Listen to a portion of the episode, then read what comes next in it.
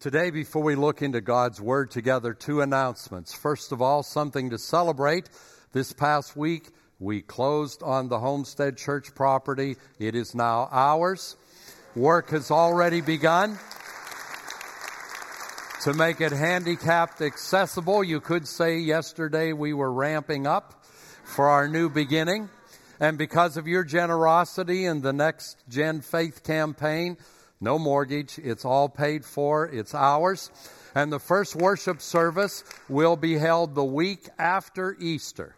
So the church plant was started Easter weekend a year ago. One year, one week later, it will be in its present and future home there in Homestead. Not only is the sanctuary virtually ready to go, but next door there is a home of several stories that will be translated into office space, children's space, youth meeting spaces, counseling spaces, and so on. So there'll be opportunity for those of you who are skilled in the trades and decor and so on to volunteer and be a part of that. But rejoice with our team that is planting that church there. They now have a home. They won't have to set up every week tear down 15 minutes after they're done because the theater is needed. They'll be able to hang out, fellowship, build community. So thank you for your prayers and let's celebrate that milestone. Then the second announcement has to do with the change in our staff. Nate Boersma, our communications director, resigned a bit ago, not because of any problems, but because when he and his wife and their small children came to Pittsburgh, they didn't know he would be working at the church for a while. So they each began an entrepreneurial adventure, a business of their own. Well, while Nate was serving here and enjoying his service, his business began to take off, and so did his wife's, and they quickly found themselves pulled in far too many directions as a couple with small children. So they prayed for a couple of months. Just do they give up their business ventures and, and just pursue the continued role in communication, whatever? But they felt their long term future was in those business enterprises. So he submitted his resignation to us. They're still a part of our church family and will be serving in volunteer capacity. But I just wanted you to know that and to thank Nate publicly for three major projects he did during his two years on staff. One, he brought our website out of the 17th century and into the 21st century. We're really appreciative of that. Second, he established the church app that so many of you use now to take notes, to know what's coming up, and so on. And then he put put together all of the materials for our Expanded Influence Next Gen campaign. So, three major endeavors, and he hit, we believe, three home runs. So, when you see him around church, take a moment to stop and thank him for his efforts, his contribution over these last two years. Well, today we're returning to our on again, off again study of the book of Daniel. And it'll only be on again for this weekend because next week's Palm Sunday and then Resurrection Sunday. Today we're returning to the fourth chapter of Daniel. You'll remember our theme as we've studied this book is keeping faith in a corrupt culture. And believe it or not, the fourth chapter has a lot to say about that. It records something that is rarely seen, and it records words that are rarely heard. It records the conversion of a proud ruler when he was at the pinnacle of his power, not when he was desperate, but when everything seemed to be going his way. And it records his subsequent words of appreciation for a seven year bout of insanity. Now, obviously, he wasn't thankful for the insanity itself. That would be insane. He was thankful that God cared enough about his soul that he brought him to his knees so that he could bring him to his senses. Conversions as dramatic as that of King Nebuchadnezzar don't happen every day, and they never happen in a vacuum. They're always the result of God's previous behind the scenes maneuvering. There's always a story behind a conversion. And God's heart is revealed as much in the story behind a conversion as it is in the conversion itself. And obviously, God wanted us to know the backstory to Nebuchadnezzar's conversion. That's why it's in God's Word. He wanted us to know what he did to bring about such a dramatic reversal in that man's life. And he wanted us to know why he did it. Because he wants us to understand that's the same way he patiently pursues the hearts of unbelieving people today. And it's the same way He patiently pursues our hearts if we got off into some detour of unbelief. So that's going to be our focus today. How God maneuvered behind the scenes to bring about the transformation of a man. To set the stage, I want to read the king's words after he came to his senses. They're found in chapter 4, part of verse 36, and then all of verse 37. Nebuchadnezzar said, At that time my reason returned to me. Now I, Nebuchadnezzar, praise, exalt, and honor the King of heaven, for all his works are true. Keep that in mind. And his ways just. And he is able to humble those who walk in pride. I've entitled our study this weekend, The Hard Road to Sanity. The Hard Road to Sanity. Let's pray together. Father, in these next few moments, I want to faithfully echo your great heart. We want to know you as you are, not as people think you are, but as you have revealed yourself in your word and in Jesus. Father, by your Spirit, enable me to represent your heart and your truth accurately. By that same Spirit, help us to see what we could never see on our own, to see your heart and to see your eternal truth. And then help us to put it into application because that's the whole point of knowing it. So, Father, I pray, let the words of my mouth and the responses of our hearts be pleasing and appropriate in your sight. And by your Spirit, empower us. We pray in Jesus' name. Amen and amen. And as we listen for God to speak to our souls today through His living word, may the Lord be with you. All of you, I'm sure, are familiar with the very popular, often quoted definition of insanity that says insanity is doing what? The same things over and over and over again and expecting one day we're got to get a different result. You know that one. But by that definition, I would like to suggest that unbelief is the ultimate insanity. The ultimate insanity. Ultimate because the consequences of unbelief are comprehensive and eternal. Insanity because those who reject faith in Jesus keep doing the same things over and over and over and over again in the expectation that one day they'll actually work. That one day unbelief will fill their life with purpose and meaning. That one day unbelief will satisfy the deep longings of their souls.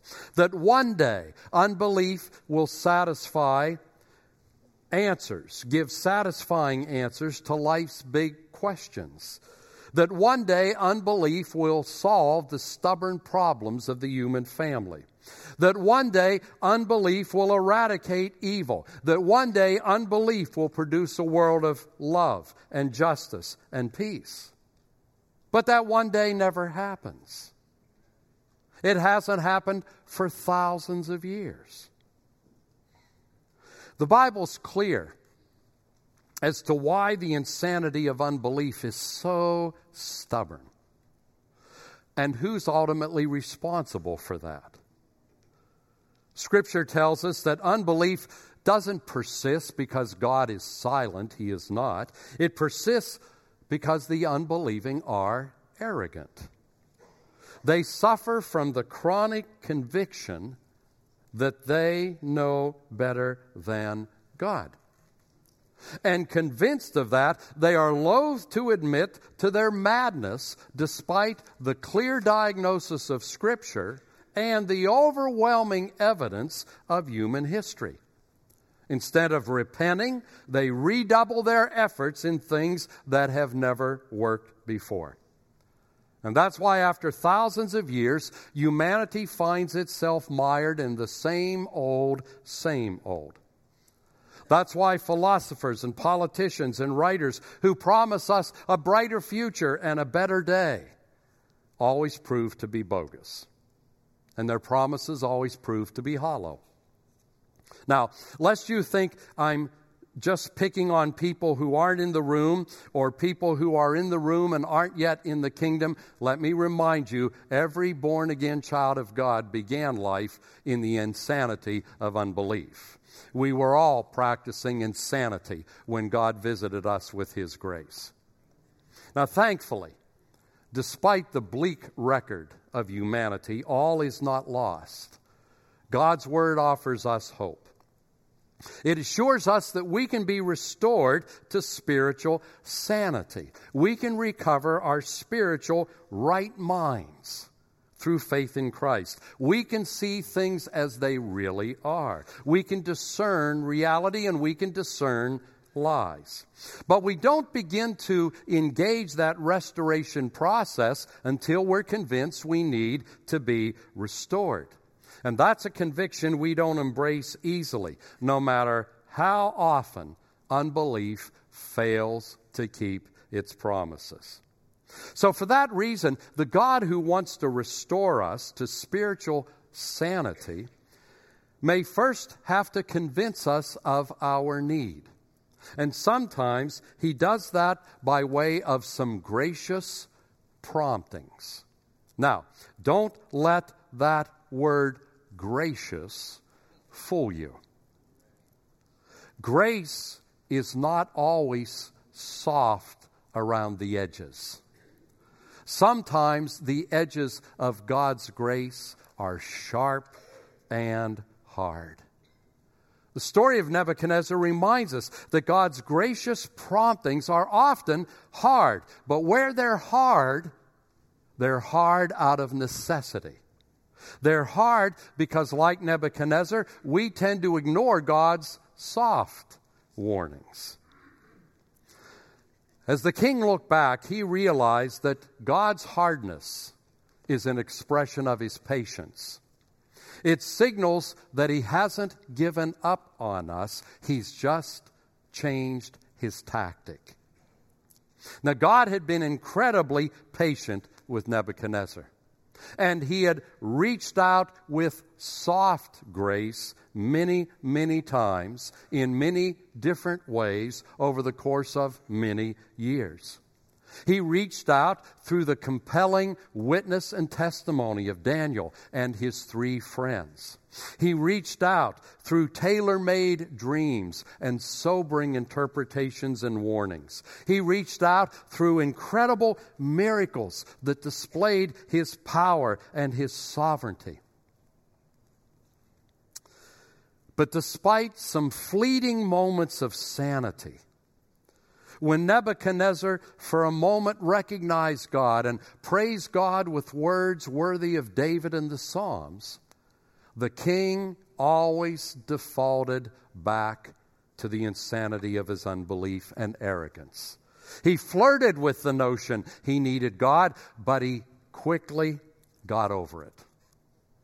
So, in a last ditch effort to save Nebuchadnezzar from Nebuchadnezzar, God visited him with an imposed insanity, with sharp, hard edged grace.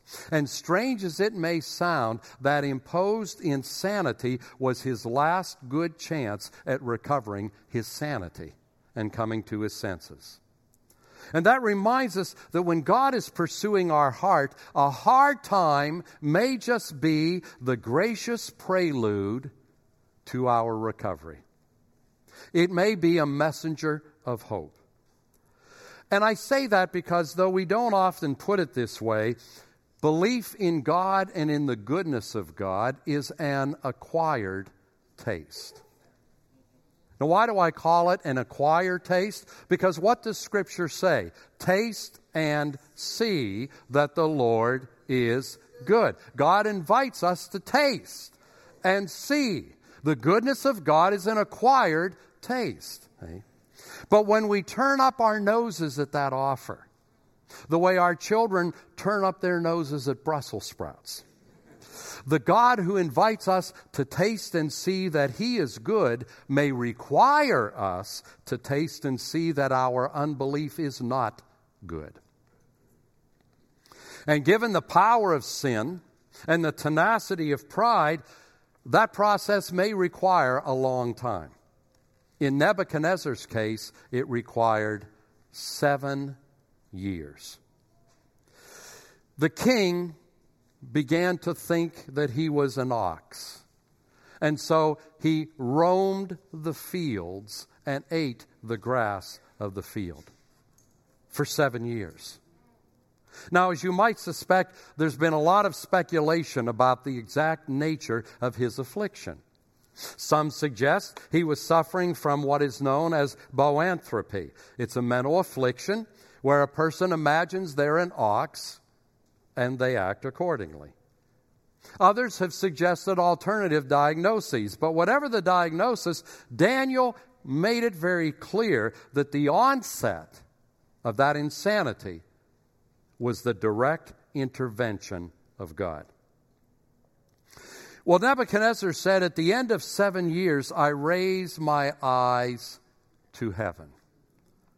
Obviously, he was saying more than I looked up at the sky. He had done that every day, I'm sure. No, he was talking about a change in his spirit. I raise my eyes to heaven. He took his eyes and his focus off his hard condition and he put his focus on the heart of God. And in response, God restored his sanity, saved his soul, and restored his kingdom. Because sanity always returns when we focus on God's heart. And God always honors those who look to his heart, as he honored Nebuchadnezzar. Now, that gracious process that God used to finally bring Nebuchadnezzar to his senses wasn't easy, it was hard. It wasn't pretty, it was ugly. But it proved effective. Because the once cocky, arrogant, boasting ruler, in transparency and humility, confessed his previous conceit and praised and thanks, thanked God for humbling him. That's not something you hear every day from a powerful emperor. Now, what does Nebuchadnezzar's hard road to sanity experience have to say to us? Because that's why we're here. What does it have to say to us? Let me suggest it says two very important things. First, it speaks to our theme of keeping faith in a corrupt culture by reminding us why our culture is corrupt and why it is increasingly hostile to our faith. And it has very little to do with us. There are those within the church that are always blaming the church for the hostility of the world. And while churches can sometimes follow Jesus at a distance and sometimes obey his commands rather badly, the ultimate reason why our culture is hostile to faith does not have to do with the failings of Jesus' followers. It has to do with this fact. When human intellect defies God, God allows that intellect to be darkened.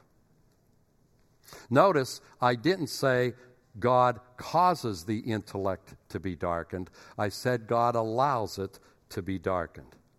If we shun God's gracious invitations to sanity, individually, as people groups, as cultures, God will eventually withdraw His restraining hand, His protective hand, and allow the consequences of our choices to arrive at their inevitable destructive conclusions. He removes his restraint and essentially says, if that's the way you want it, knock yourself out. Go for it. I'm not going to fight you over this anymore. And you never want to be in a place where God's not fighting you anymore. Because if God's fighting you, it's to keep you from something that will destroy you. The worst place to be is in a place where God's silent. When human intellect defies God, he allows it to be darkened. We all know the Bible says you reap what you sow. But while the Bible doesn't use these words, it also shows us that sometimes God graciously causes crop failure. What do I mean by that? I mean, sometimes we sow and God graciously protects us from reaping what we've sown. He causes crop failure. Be thankful He does. Be thankful He has not allowed you to taste the bitter result of every sin you've ever committed. We serve a God who causes crop failure. That'll preach.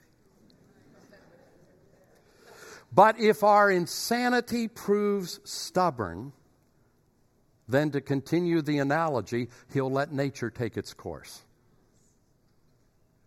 He'll let the chickens come home to roost. He'll let the harvest unfold. Now, here's how the New Testament describes that it says, when a people stubbornly refuse God, he gives them over to the lies they want to believe.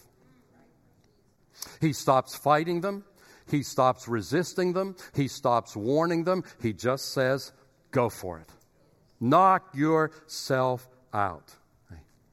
He allows us to practice our preferred insanity without his interference. When that happens, a culture loses all ability to recognize the truth.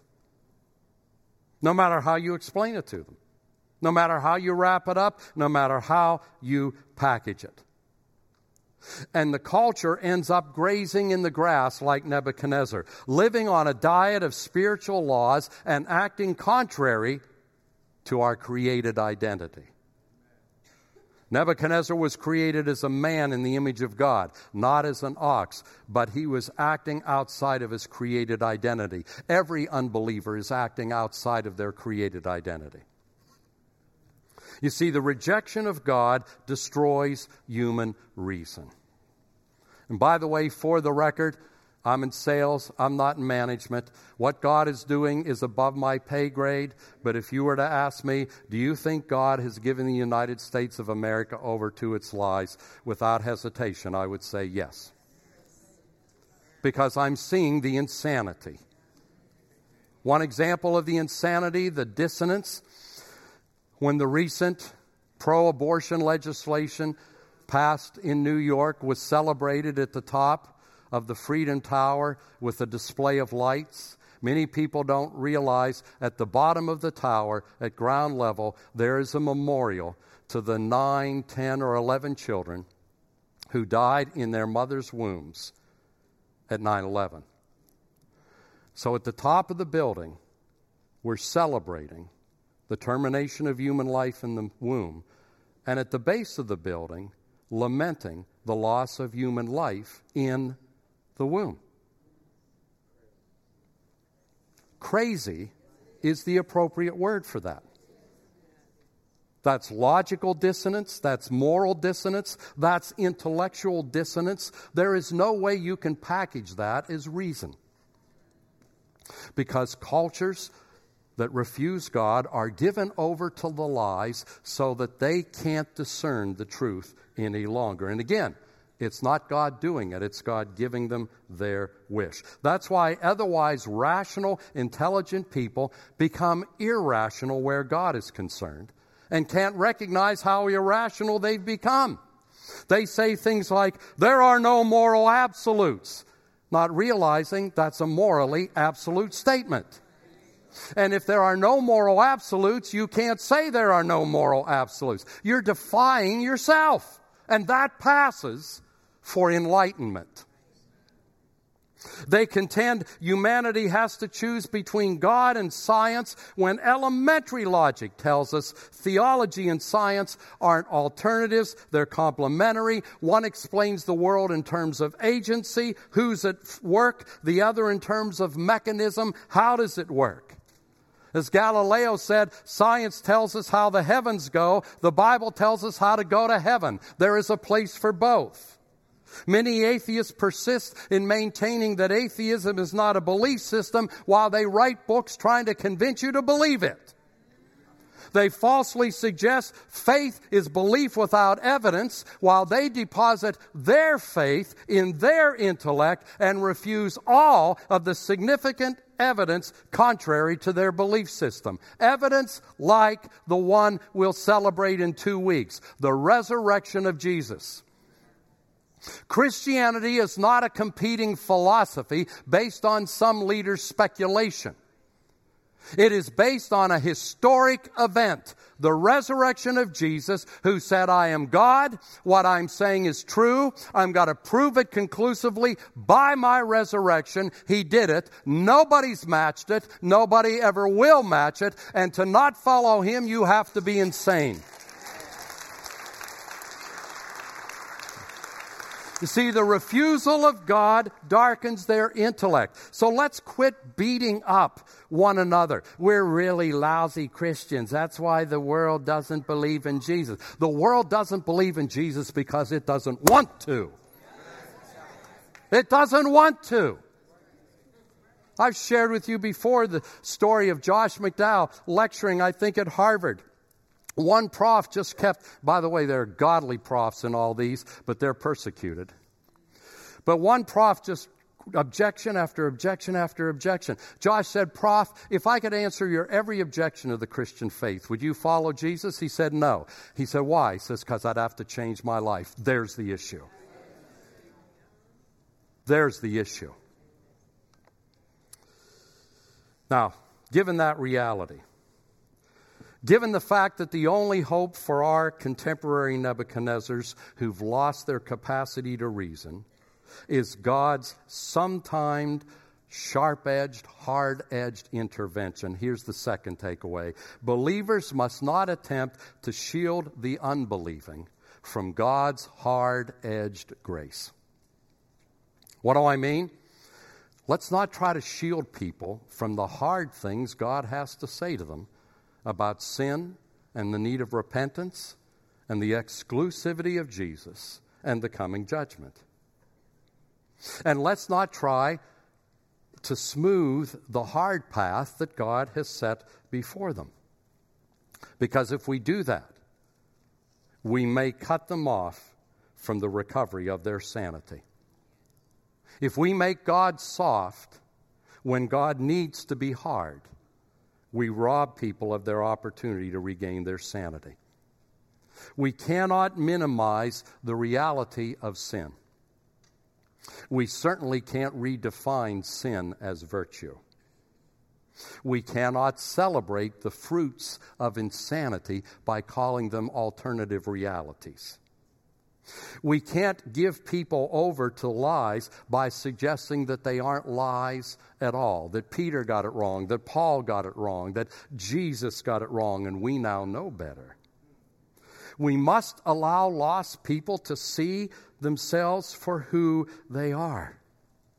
Must not try to remove the offense of the gospel.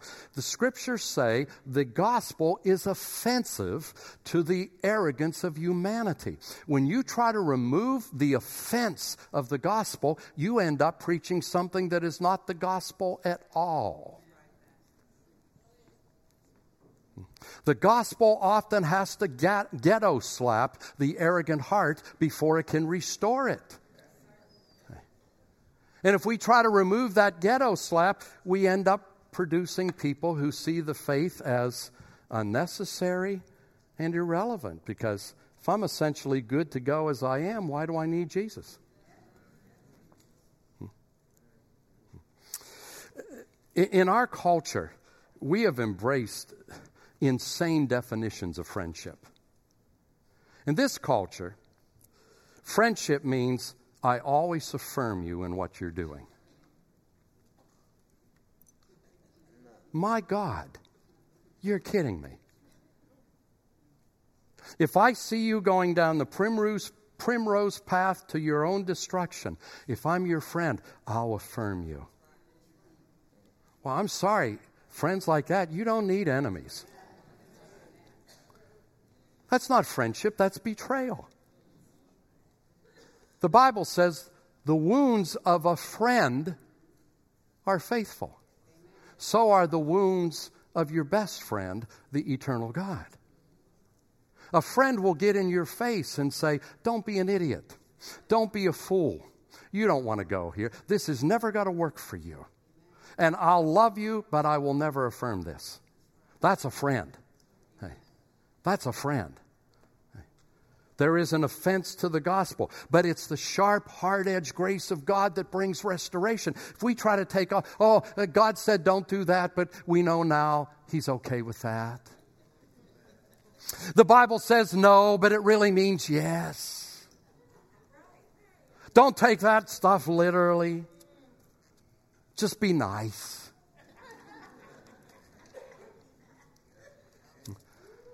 And while we claim to be compassionate, we're cutting people off from recovery.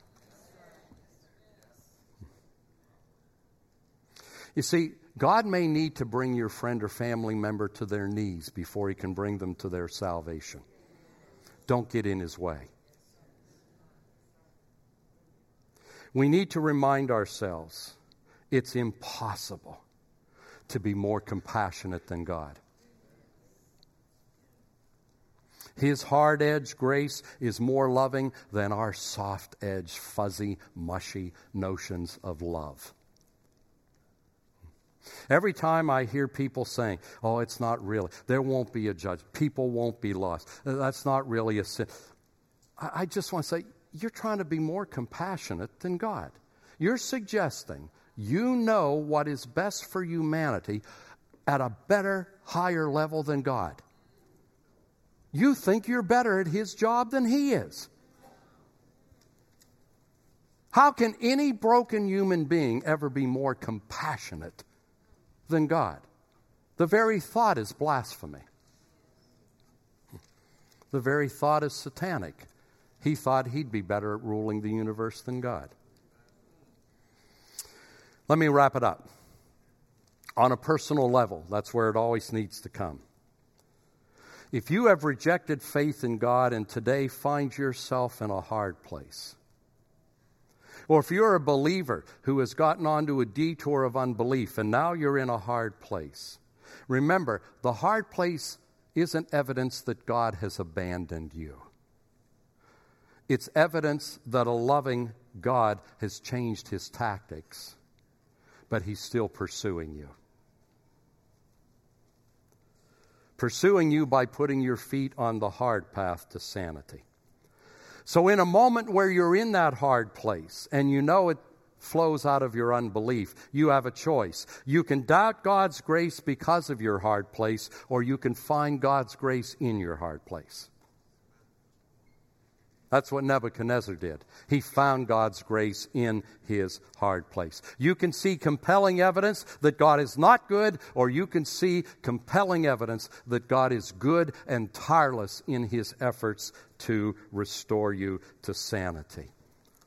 And you can understand from this story that sometimes God's sharp edge, hard edge grace is your greatest hope of recovery. But, church, we can always and should always try to do the work of God better. But even if we did perfectly, the world hates the truth. We're not going to win any popularity contests because they've lost their ability to reason. But let's not try to counter that by making God's hard grace soft. The Pharisees of Jesus' day always tried to make the commandments of God harder. The Pharisees of contemporary America try to make the commandments of God softer. Both are nonsense. Preach the truth in humble love, refuse to compromise.